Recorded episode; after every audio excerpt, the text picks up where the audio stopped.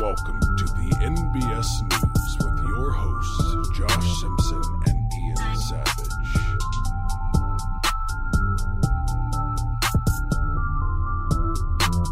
Hey everyone, welcome to the Necessary Bullshit Podcast, aka the NBS News segment. Uh, I am Josh Simpson. I am the thespian in the group here. And uh, Ian, who are you? Uh, well, I'm Ian, as you as you you should all know. Well, yeah, I'm Ian Savage. I'm the philosopher in the room, otherwise known as the person who makes everybody miserable.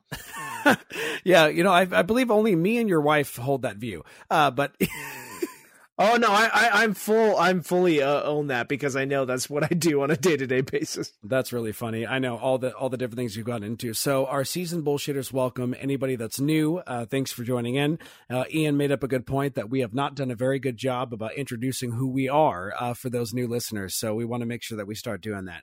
And uh, so here we go. So Ian, I know that you have a lot of things in the docket, and I know that it's getting late um, on our side over here because it's been a long day for both of us, and, and we're both trying to figure out how to make this whole quarantine remote um, uh, recording work. I guess.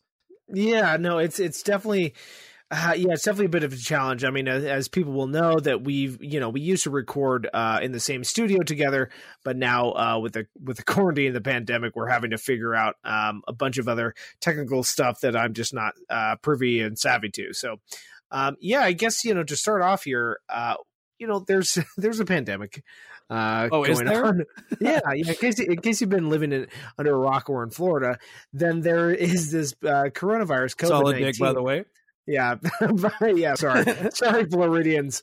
I'm sorry uh, if you live there. Um, it's hot there. I, I know. Um, but you know there is so, so there's this new you know, as as our listeners should know, that we we both live in Oregon, and it's great here. Just don't move. Just don't move here, please. Um, and right now, the the governor of Oregon has put out a new mask requirement for all of the state. So that includes uh, public spaces that are indoors and within businesses.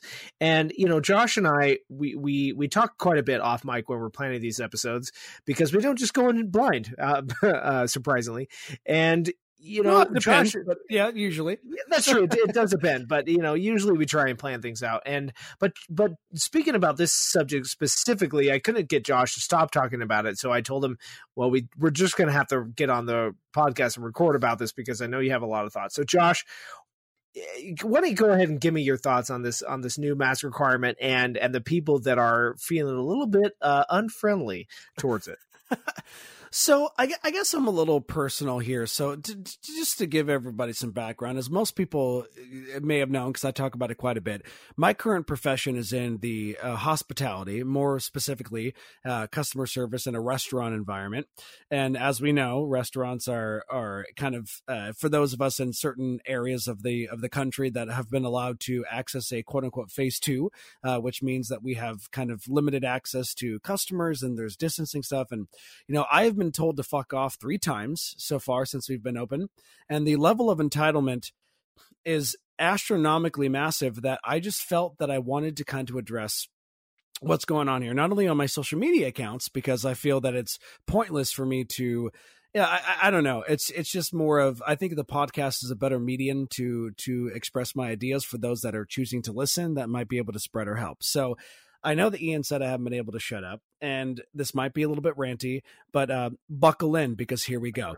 That's right, because I do it all the time. So that's true. I mean, I guess it depends. We both kind of have our, our, our tit for tats there on, on our rantiness, but the thing is, is like I am so sympathetic that it's frustrating to wear a mask.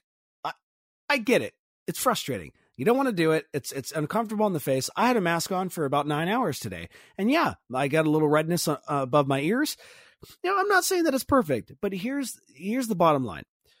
For those of you that are out there spouting bullshit and not even the necessary kind, the complete unnecessary kind, and claiming that you're educating the quote unquote panicked and claiming that you know more about science than people that have studied science for the years, or you know more about medical practices than people that actually study medical practices, your inconvenience does not make you a fucking expert. Let's going to get that out of the way first things first. Go ahead, I've seen Josh. Posts, Shoot him dead. Shoot him dead. I know. I've seen I've seen posts of people going, "Oh, well, I can smell a fart through a mask, so it's not going to help me with this virus." Now I get it. Like I might be interpreting that and just a joke that people are making, But when you look at the comment fields, what you see is this is brilliant. You see, you're so right. You see, can I use this?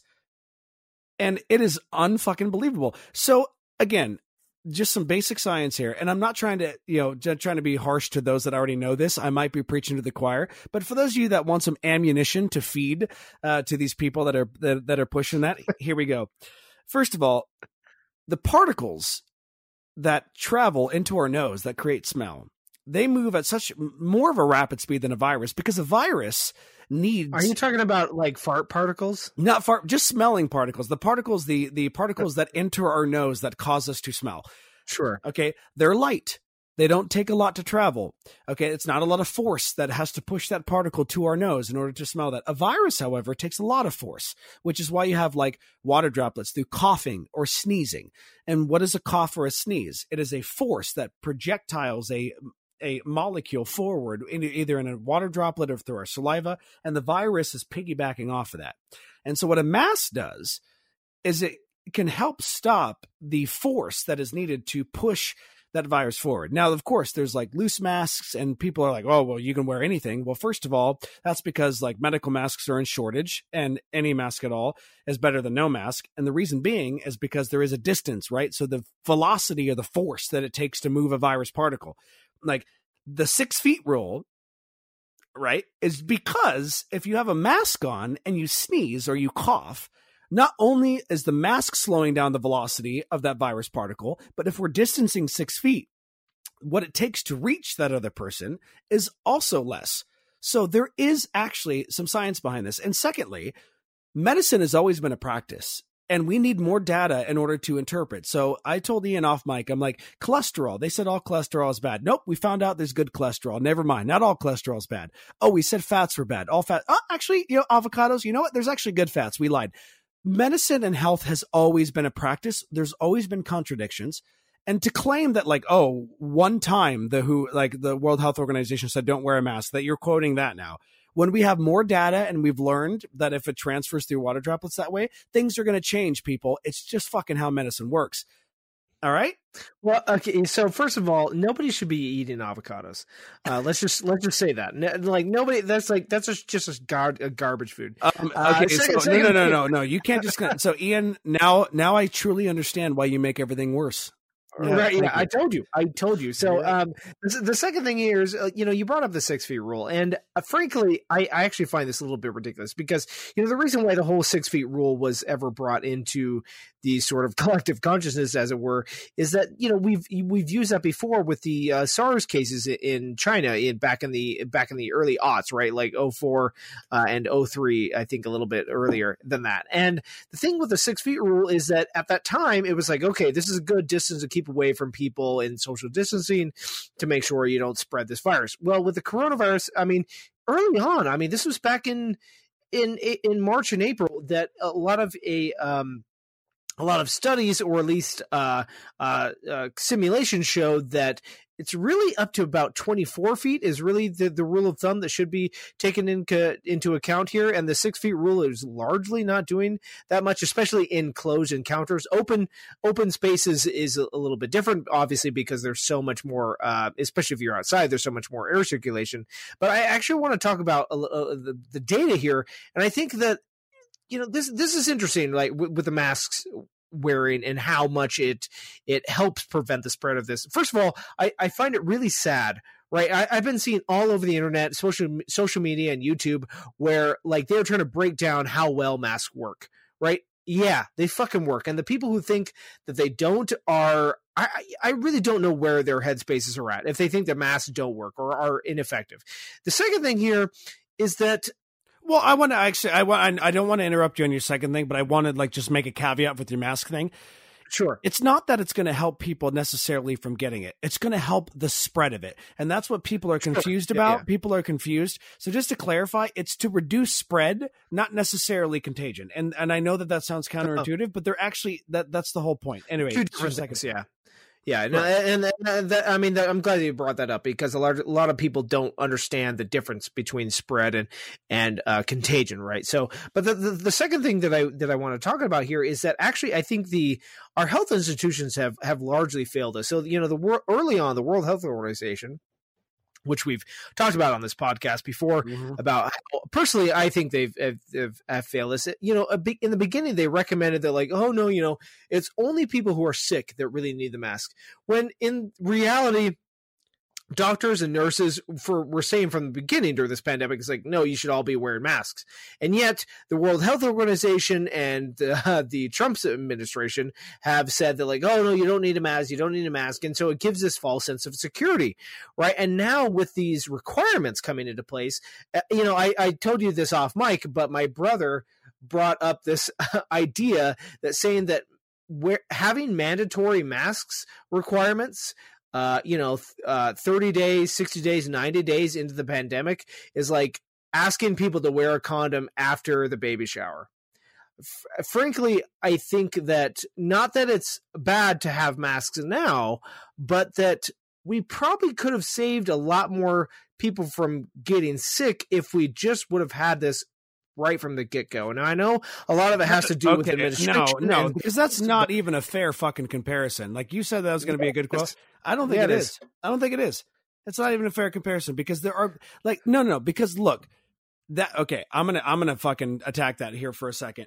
Like I know, no, because listen, you, you, it's a it's a false equivalency. Because if somebody is pregnant, that is an example of one like sperm that is affecting like uh, look there are still people that don't have that. It's it would be the equivalent i'm not saying that like oh yeah cindy's not pregnant so she better put on a condom because i'm about to fuck her too. Like that that's the idea of the spread of a virus dude. It's like the idea of wearing them having wear masks now is that like we want to try to still reduce the spread even though it's increasing. And so like if somebody already has it and we're telling them to put on a mask, that's to help not spread it. So what he is missing the point is is that would be saying what we're trying to say is no, you're at your baby shower and you're looking to fuck Cindy over there like you have a relationship with Cindy and Cindy's not pregnant, so we're telling you put on a goddamn condom because you already have one baby on the way.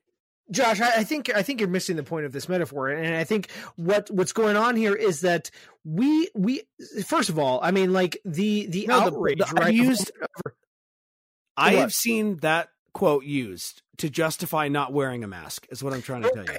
Okay, okay, and you see, I see that, and I think that's wrong. Okay. I think that's that's obviously not the right thing to take away from that sort of metaphor because I think is what we're doing here is that the fact that our administration and our health institutions and and largely the public haven't taken this pandemic seriously, right? Then we've been giving this false sense of security, especially with the lockdowns going on, right? Where now we're starting to enter in these phases where more and more businesses and locations are starting to open up, and yet these these uh, cases are starting to increase, right? And now it's going to be really hard to ask people like, "Hey, can you?" Now readjust to this other thing after we've given you back all this freedom, right? And I think that the massing not being a requirement from the get go gives people this sense of false security, like, oh no, we'll be fine. Like we're not, you know, there's no reason to worry about no, the spread. That, that's the struggle. This is the problem of an uneducated democracy. Okay, we're we're seeing this right now. yeah. Yeah. What I'm telling you is this: the reason we opened up everything is because people were literally protesting in the streets with weapons saying, I want a haircut. Like they freaked the, they freaked the fuck out. Scissors, yeah. So the thing is, is like the governors themselves, there's no leadership. There's been no guidelines from the Trump presidency. He said, nope, governors got to figure it out. It's the governor's job. So all these governors are trying to do what they can, that they're trying to do. They're, they're just human. Like most people forget, it's just like, how, could you imagine? Like everybody shits on Kate Brown. I don't know. You know some of them might be reptilian. Some but no, the thing reptilian. that directs me up is like, I, I, I'm glad that I'm not her because these are difficult decisions to make. You know what I mean? And like we, how do you how do you navigate a state through a pandemic when half of the state is freaking the fuck out? And here's the problem with you know this whole conservative mind frame. And I said this, my problem with conservatives is the moment that it becomes inconvenient to them, they throw their values out the wayside because before sure. Look at Costco. People freaked the fuck out that Costco required masks. Guess what? That's a private fucking business. That private yeah, business yeah, yeah. made the choice. That private business made the choice to have you wear a mask before it was mandated. And look at the fucking freak out. The same The same people that value that li- that that that fucking liberal choice, the same people that were like, I'm so glad that like we have the freedom to make our own choices. The privatization, less government. And when Costco makes a decision, you freak out because it's not the choice that you wanted them to make. Like it's it's just hypocrisy bullshit, Ian. I know. I mean, and you're completely right about that because I, frankly, I think it's really uh, frustrating. Like, I personally, you know, when I go into a business, you know, I think I was telling you a bit of this off mic the other day, where we went in, uh, my my son and I, we went into Barnes and Noble, right, to go get some books, and that day when we went there, they asked us like, hey, you know, today we're starting where we're going to require masks um, for anybody coming in who's over the age of twelve.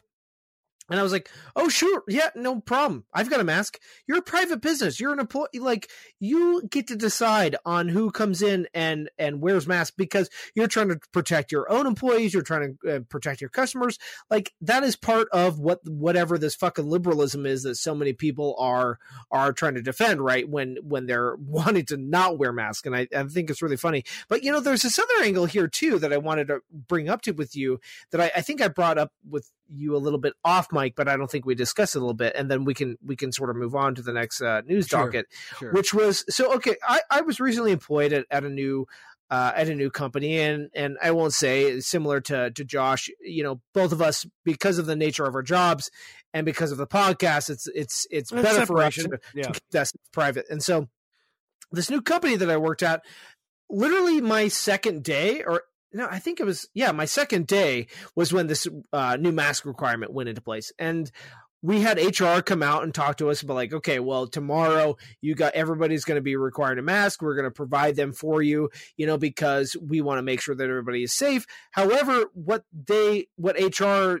and their department stated to us was like, look, we've been trying to maintain safety and and try to respect everybody's individual liberties when it comes to the subject. However, our biggest problem is that when we're inter- when we're out and about, and one it's my job is one of the things where we're uh, out interacting with customers on the job, where if they see us even for a second without a mask on. Guess what happens? There are cameras everywhere. P- people, we've had reports now where people, as we're as we're seeing them, even for a brief second, they're coming and with their phone out and taking pictures of us and, and videos of us and asking us why we don't have our masks on. And they tell us they told us like one of the biggest worries is us getting on social media. Uh, you know, they are more worried about getting lambasted online than actually contracting uh, COVID than any employees. And I th- I wanted to ask you about this because I'm I'm a little worried that we you know it's it's fine to like talk to people like hey like you know you should be wearing a mask. Like it's you know there's obviously a pandemic going on. My wife and i actually just earlier today we had some issue with some people when we were down by the river who were sort of coming into our space you know who they weren't doing a very good job of protecting themselves and eventually we were able to separate from one another but i think that shaming is probably the wrong direction and i wanted to get your thoughts on this because i just in the age of social media i'm just really confused like is is shaming the right answer? Like, do we really need to? You know, I know you sort of went on a rant a little bit, and I know that's not exactly the same thing as shaming, but but I, I just I just don't know like where to go from here. I mean, are people really? I don't know. Are people going to respond well to this? Shaming. So here's my thing. I think shaming guides us down to a negative rabbit hole, and the reason why is because there's a few things. First of all the very same people that are pissed for being shamed to not wear a mask shame those who wear one. And it's just Yeah. what bothers me is that we cannot even see. Like we have lost all sense of understanding of like each perspective, you know? Mhm. And the fact is is that like I see the same people who go I saw this post. Sorry for the graphic content, but here's the post I saw. You're the you're only wearing the mask because the government's telling you. Good thing they didn't tell you to suck a dick. Mm, yeah, So I see posts like that yeah, who are attacking people like me who wear a mask because I'm not a fucking idiot. Like, and I and again, am I shaming for saying that? Maybe, but at the same time, I'm frustrated, Ian, and I'm and I'm irritated at the fact that like it is just a slight inconvenience, and you are making it so much more than what it is, and then you are being you're acting like you're hurt when somebody goes, "Just put your fucking mask on." You know, because Yeah. it's just this thing where it's like, and here's the here's the we talked about this earlier when it comes to the dynamic of a parent and a child. Okay, I'm not saying that we should have a totalitarian state needs to be ran and the government needs to control, but the purpose of a government is to understand that because of the fact that our government has not invested money into education, because we care more about military than we do teaching the youth in order to be smart, in order to handle this, we have a country full of people who take their own experiences and they interpret the world through those experiences. And a lot of these people have never been in a situation of understanding this this need of, of compassion to protect others and as we've shown that if we've tried to just let states do their own thing or like we tried america right now and i, I told ian i was going to bring this up you know on the podcast where I saw a tweet that said it beautifully. It said the rest of the world is watching America like America watched Tiger King. Because yeah, of the I'm, I'm fact glad that I didn't watch that show.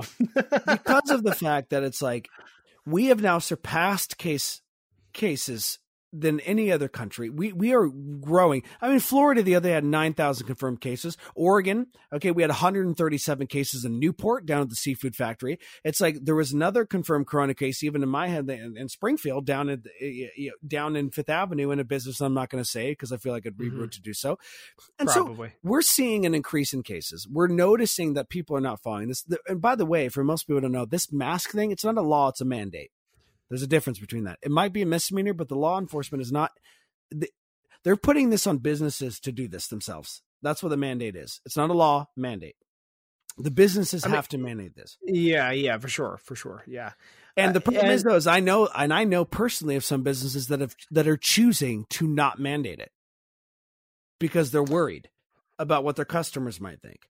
Mm. and it's that kind of stuff it's it's worried about you know and and again i get it like the economic like the economy shutting down is not good for anybody but because of the fact that you know maybe now i get what you mean by that quote because that we because look at look at the czechoslovakia or the uh the czech republic i think prague is a prime example just like a week ago just like not even that long ago the czech republic or prague in particular came out for of, out of quarantine for the first time ever Mhm. since Yeah. this pandemic. They were one of the first countries to mandate the six feet rule, the mask rule, and you know what they did? They bought dinner for two thousand of their of their citizens for being compliant and and understanding that like this is what's going on, and they're just now opening up their economy.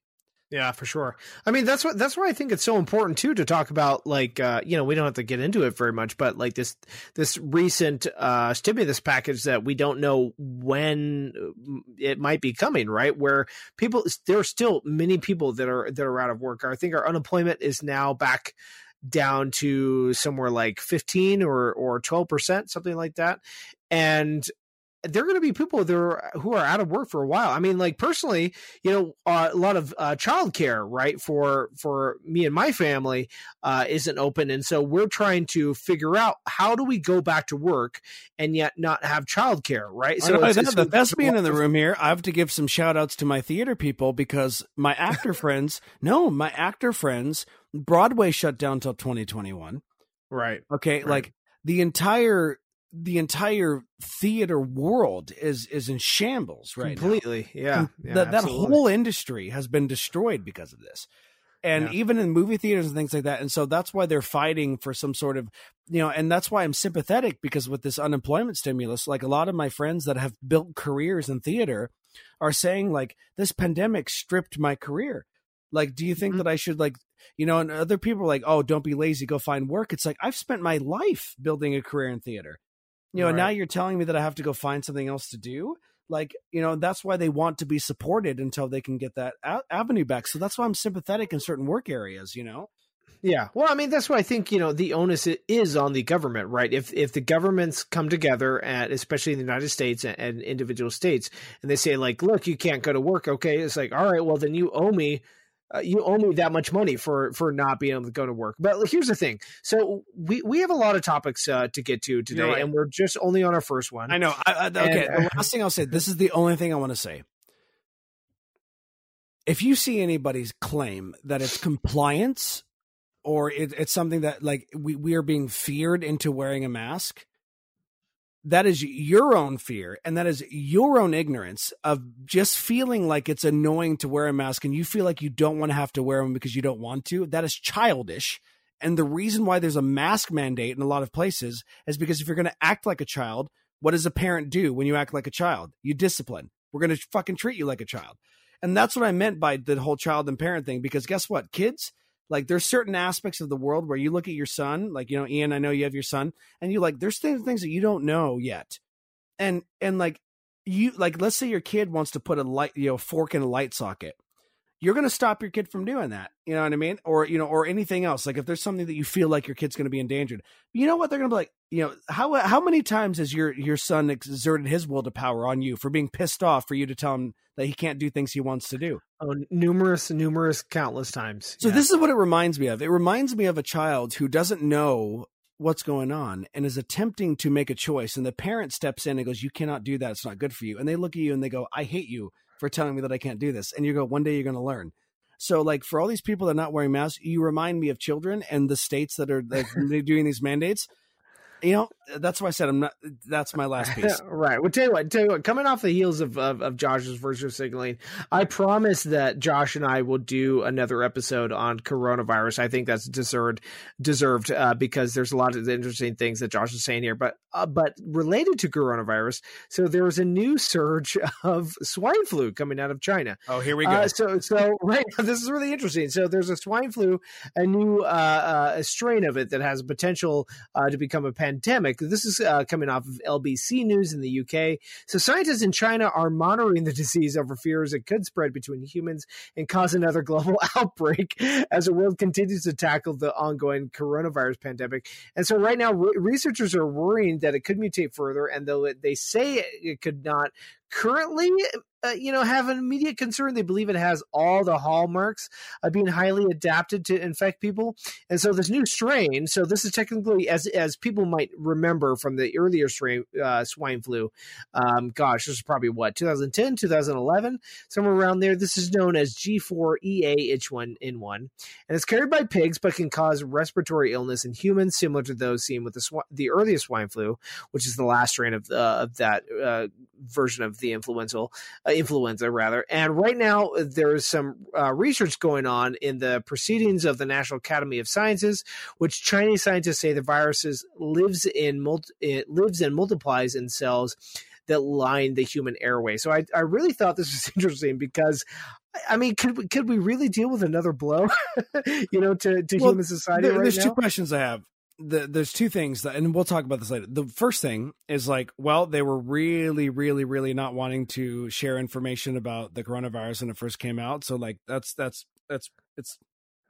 Uh, am I being too cynical to say like why now are they so open to share another virus that might? Right. Yeah. Right. That's one thing. The second thing is like I, re- you know, the whole idea about superbugs and the fact that like capitalistic healthcare you know, we're not going to get into this now, but this is what I think we should eventually talk about is that if if if the money to research these things are not profitable, you know, then we're not going to do them. And if medicine is is done for profit, then these antibiotics or these ways that we've done if we're not researching ways to to help the immune system fight these new viruses because the viruses are currently like uh, you know evolution the viruses are mutating and growing and our mm-hmm. science to fight that is not growing at the rate that these viruses are.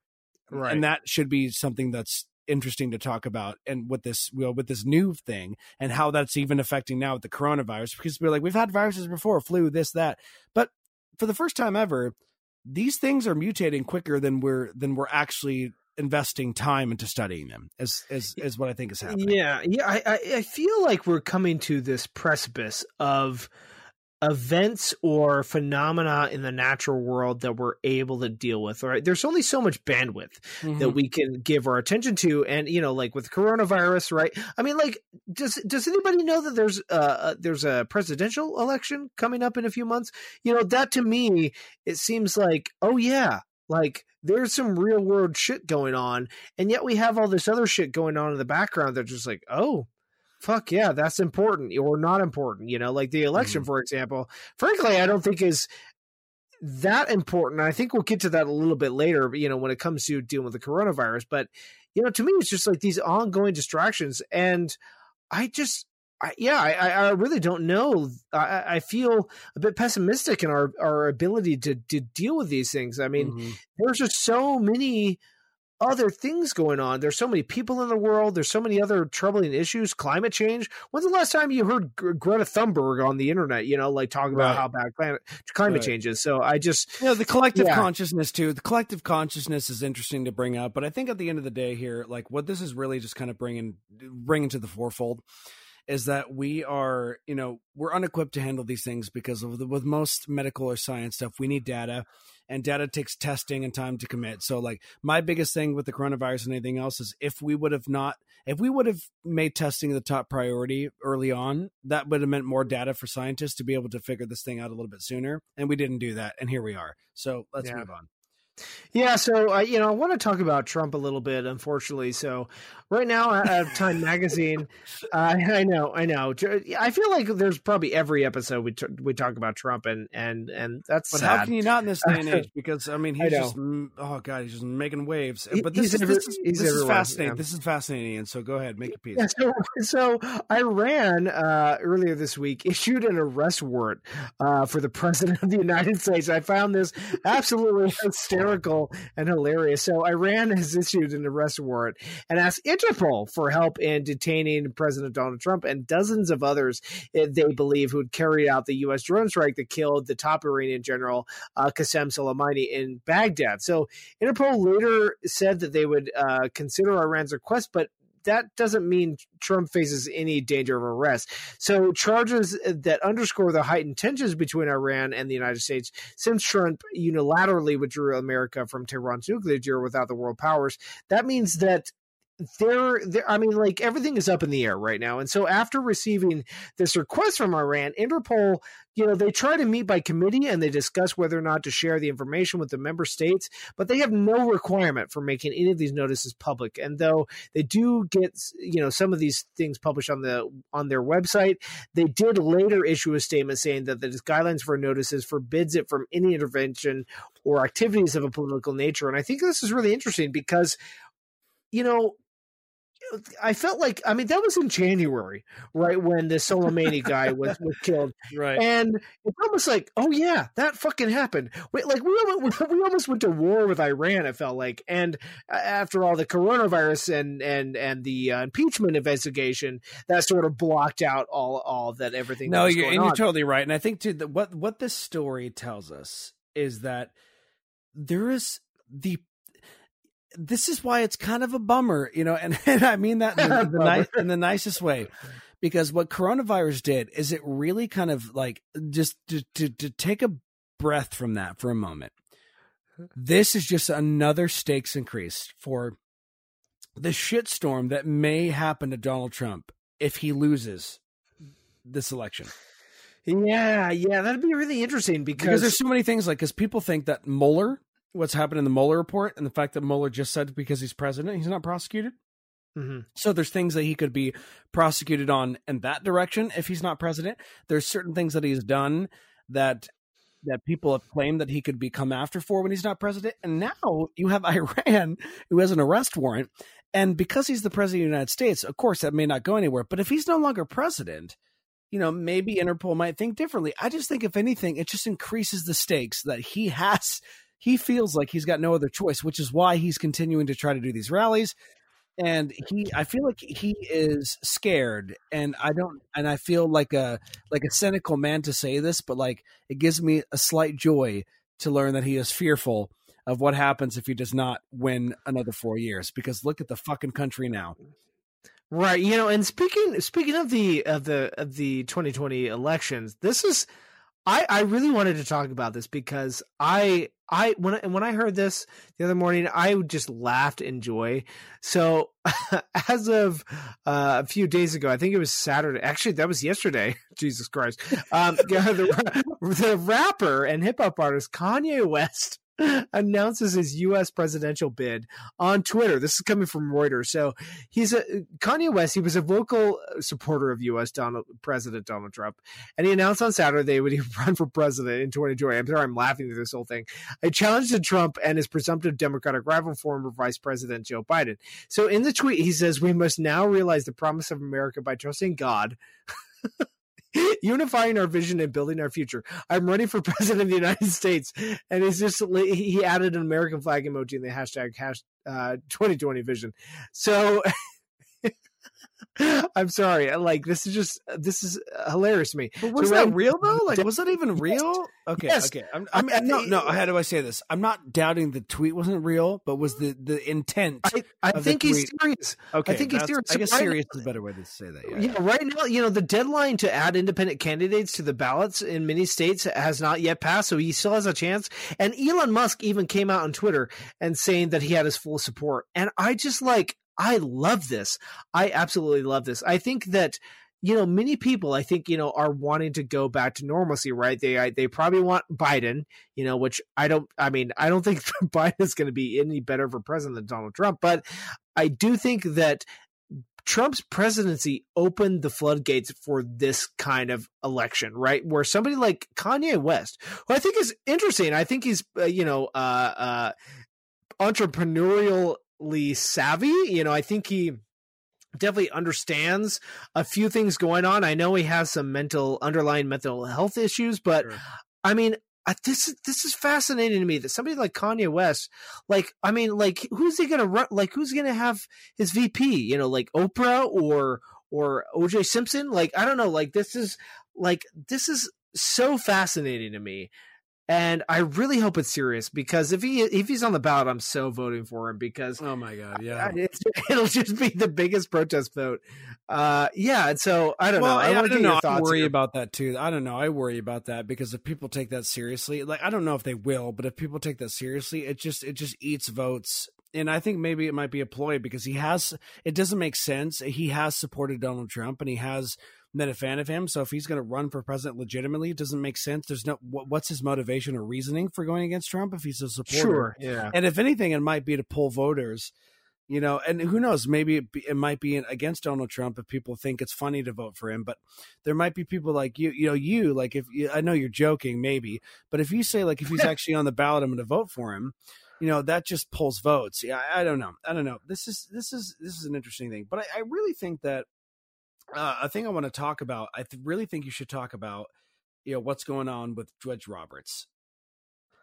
Oh yeah, you know, yeah. This is this is interesting. I, I was I wasn't actually planning on talking about that tonight, but I suppose we can. I so I suppose we can bring it up. Well, You no, know, because so- I, I we we I know like I'll be honest with the listeners here. We're gonna make up because look, you guys have been with us for this whole time, so you know we're gonna be honest with you. So Washington D.C. wants to become a state. You want to talk about that? I think that's interesting, but that's not. I would rather talk about either the Roberts thing or if you want to go into the voice acting thing for this last little bit of time. Yeah, tell you tell you what, I think um we can save the Judge Roberts. Tell you what, since since you brought up, I'll just mention it. So right now, uh, the Supreme Court, uh, their latest decision on the 30th of June, they had a five to four five to four decision where they forced a majority of states to fund private religious schools in a ruling that compels millions of U.S. taxpayers to subsidize Christian education, and that e- that's even if financing another religion violates their own beliefs. And so I, I, I want to talk about this, but we might have to save this for a later date. We will. Because- you know, maybe we might make this a you know a, a, a more main episode about the idea of church and state and what's going on Yeah. between that. And so I think we could have a lot to talk about that. So just Yeah, fascinating. because that's yeah, I know it, fascinated it really is fascinating, and because I there's there's so much going on there Mhm. that I, I want to give due time to it, and and on these NBS news segments for our listeners, uh, anybody who's new to to the show knows that we try to keep these a little bit uh these episodes condensed Yeah, So digestible. digestible. yeah so, sure. so yeah so the, what josh just mentioned a little uh, just a moment ago is that there are a lot of voice actors who are backtracking or stepping down from specific roles who are largely considered people of color. And i i think that this would be a really valuable conversation to have especially with you josh because you you know you you have you're an actor classically trained and i think that as a voice actor. So let me just say here. So a few of the a few of the actors who have been stepping down are include uh, Alison Brie, who voiced Diane Nguyen, who is a Vietnamese American woman on BoJack Horseman. Then there was Mike Henry, who voices Cleveland Brown on Family Guy and the Cleveland Show, who also voices Consuela, by the way, who's like uh, somewhat weird, reoccurring uh, Hispanic woman character mm-hmm. who he has said that he's not backing down from. He's only backing down from Cleveland. And then there's also Jenny Slate and Kristen Bell who voice characters on Big Mouth who are uh, or who are supposedly people of color. And I, I I really think this is interesting because you know this reminds me of about a year ago when there was a movie that was supposed to star uh, Scarlett Johansson, who she stepped down uh, from the role because she was going to be playing a transgender uh, character in the movie, and people uh, had quite a bit of backlash to that because she's not transgender herself, and who said that like, no, you need a transgender person to play this role, and yet people like Jared Leto got quite a lot of praise for playing a trans- transgender person in Dallas Buyers Club, and so I wanted to bring up this last thing here on, on the episode tonight because I think you have an, a unique perspective here as far as these conversations go in in the role of actors.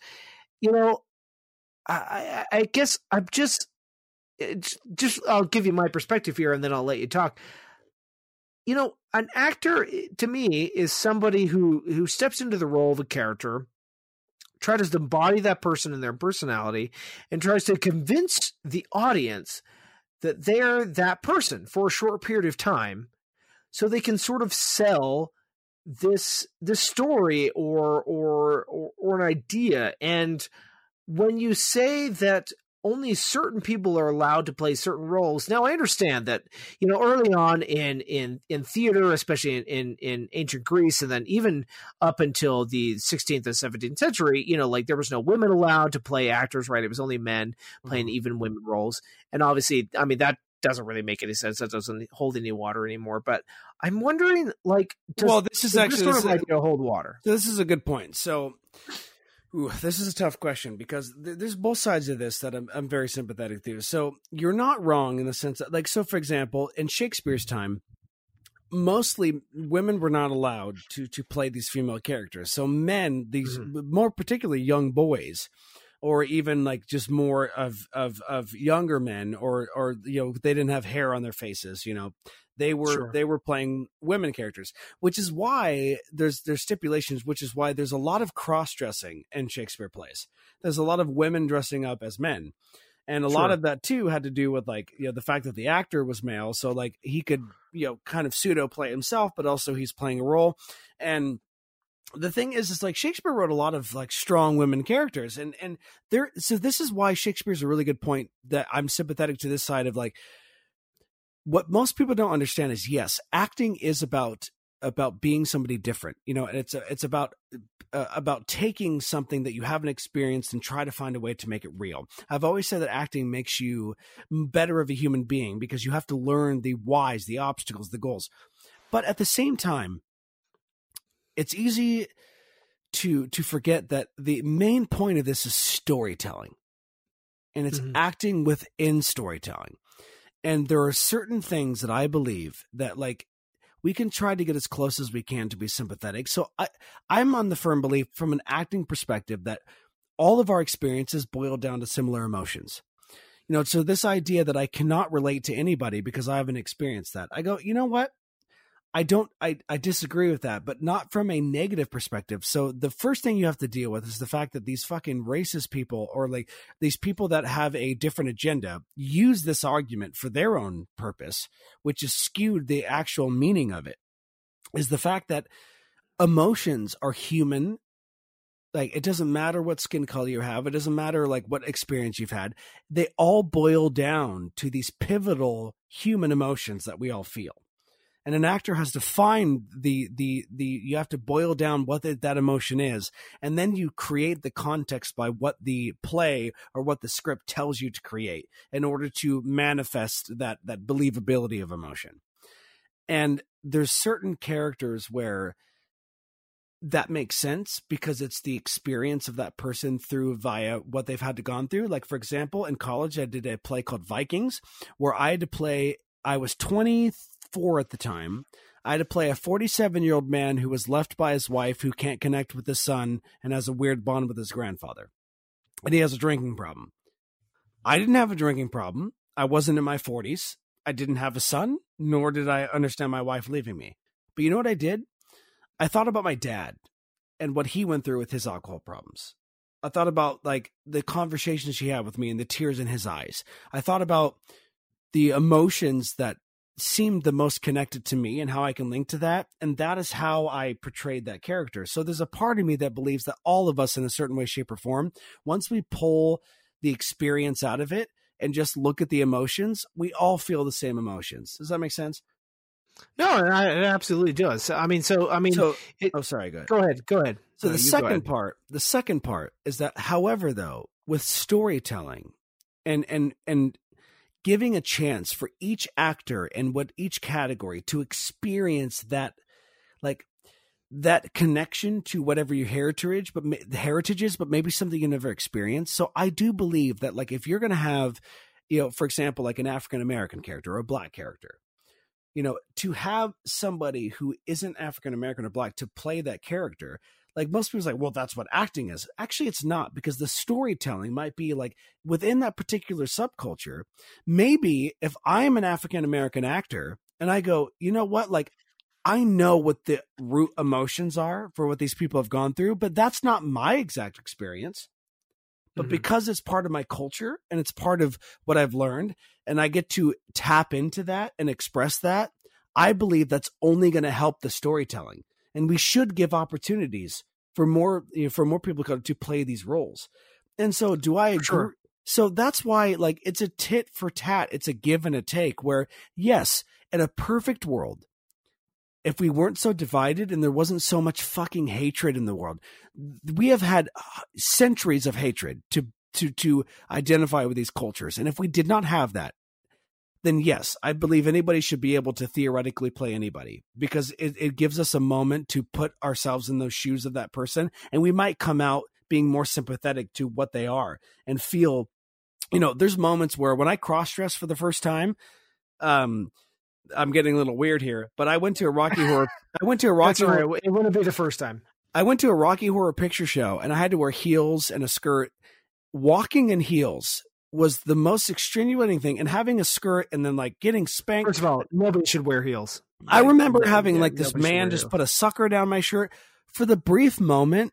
Like I literally walked and what it was like to to dress as what we culturally say as feminine, and it was so difficult that I had so much sympathy for what they have done, or getting put in a weird position of like these these ladies had asked me, they're like, "You want to come out and drink with us?" And I was like, "No," and they were like, "I cannot believe you'd say no to us. Like how off how rare is it that a woman asks you?" And I felt uncomfortable that I'm now is it like those moments like of putting myself in those shoes. I felt so sympathetic that I learned and I growed from that. Like I grew from that. So I believe that there are moments where like it could be capable for somebody else to play a role in order to really experience and to feel. But at the same time, for the sake of storytelling, if you really want to to vividly tell this story, and there's so many people out there from so many different diverse backgrounds who want to be actors, then let somebody who might have a stronger connection to that particular character play that role. You know, and this is the last thing I'll say because I've been ranty. In college, we did Streetcar Named Desire. I wanted Stanley so bad. I wanted him. I I worked out. I studied the roles. Uh, When I auditioned for the role, I got a callback. And for the the non theater people, if you get a callback, it means that you're being considered for the role. You know, and a bunch of other people are too. So you're going to read a little bit more to see if you're going to land the role, and it's very specific. So I was there reading all night long, and I felt so confident, and I didn't get the role. And my professor pulled me into into into this office and he said in an education environment i'm going to tell you this. He goes the director that was directing the show loved your performance as stanley. That's why he kept having you read. That's why he kept having you be there. But blanche blanche is this he believes that blanche is the focus the storytelling of of streetcar is with blanche and the actress that he chose to play blanche happened to be six foot two i have I happen to be five foot eight. And he looked at me right in the face and he goes, Because of how short you are, you didn't get that role. Because mm-hmm. of the mm-hmm. dynamic mm-hmm. of the storytelling. And in that moment, I realized it had nothing to do with my acting ability. It had nothing to do with my audition, nothing to do with all the hard work I put into it. The story that he wanted to tell and one of the actors that he found to tell that story, I did not fit into that realm. And so it's a, saying tall lives matter. No, but what I'm saying is that it's okay to understand right that like sometimes when you're trying to convey a certain story that like it might be better to have certain people in there to really get that message across because as much as an actor wants to play a role and act what it's really about is the storytelling that's what For i'm sure. trying to drive home for sure. And I mean, I mean, you're you're not wrong, and I, I think you you said all that beautifully. I do think though there is this strange position that it puts on actors now, right? Where okay, so like with Alison Brie, for example, I don't know if any of our listeners are familiar with BoJack Horseman. You know, she played this character known as Di- uh, Diane, and I mean, it was it's a great character.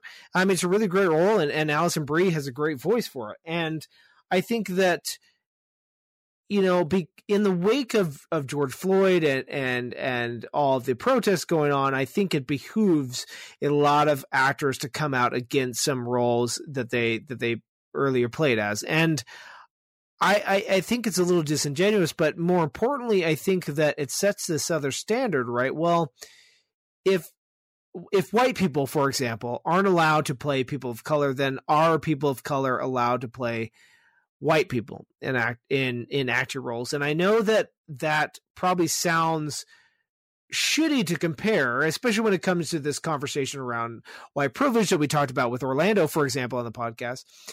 And and i know that actually you know bringing up that that that double standard is is also probably seems uh, uh, uh, disingenuous as well. But i'm wondering if we're starting to dig ourselves in a hole because I, you know, I'm uh, like you, Josh. I think that when it comes to uh, a character or a role, or, or, it's it's really what the story is is dependent on, right? Like, does the story need you know this uh, this type of person? For example, uh, there was a lot of backlash in the uh, new Dune movie that's going to be coming out the later the end uh, later at the end of the year, where there's a character in the book who uh, that the that the movie is going to be based on that is it's not really I, can't remember if the if it's specified like what type of person whether they're a person of color or not but they're they are a man in the book and in the movie they are gender swapped and are being play, played as a black woman basically. And there was a lot of backlash being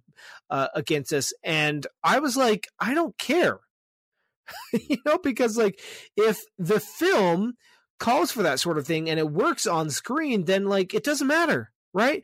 Like if it's working for the story and it comes across well if it's done well, then like I'm all for it, man.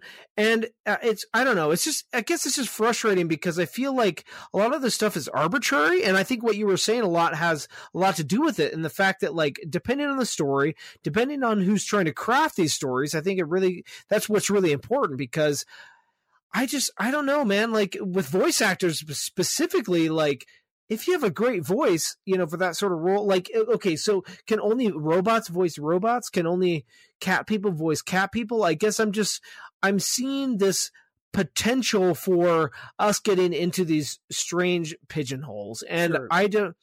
I, I, guess I'm just conflicted, you know, like a lot of times on this on this podcast, and and I'm just curious, like where we go. So you know, is, this is the main issue, Ian. I think the the systematic again the systematic racism that is being like trying to trying to show is that like in a perfect world you know we have so many we have thousands and thousands and thousands of stories that want to be told and so many different new projects that are coming out that there is a plethora of roles to, for anybody to expand and to grow. Like for example i in college i got to do a play called uh, i think it was called frozen and now it's not the Disney Frozen. I got to play a serial killer. I got to oh, play, good, thank God. I got to play a serial killer who killed little girls.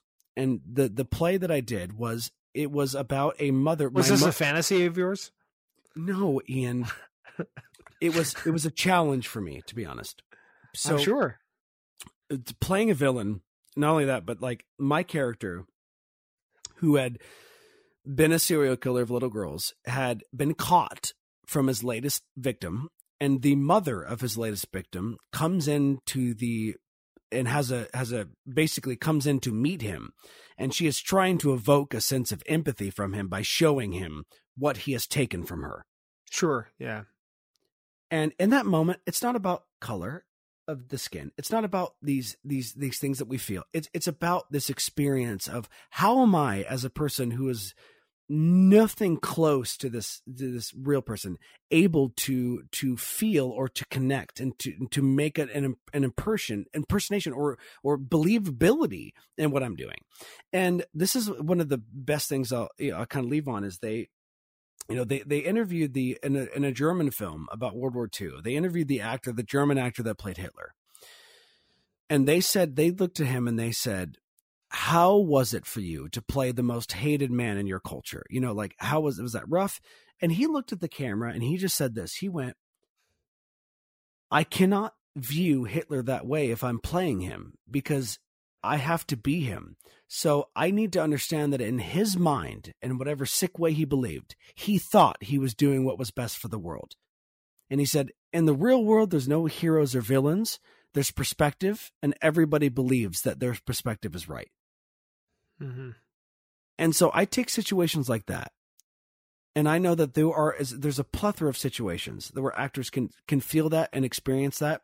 And if there is a, a caveat of, of whether whatever your skin color is or whatever your background is, and there's a character that reflects that, then there is a believability that can be added to that to give that person to a role. So the systematic racism that I mean is that these voice actors, right?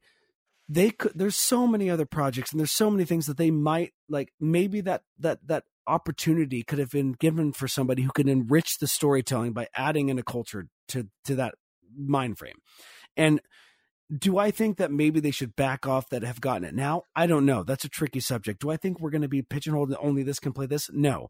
I think that we're trying to move forward because if you have not had true equality, we need to correct for that. And then once true equality can be achieved, then moving forward might lead us to a world where we're not so caught up about who's playing who. But right now, it is important because it has played a huge role for people not getting roles for hundreds of years.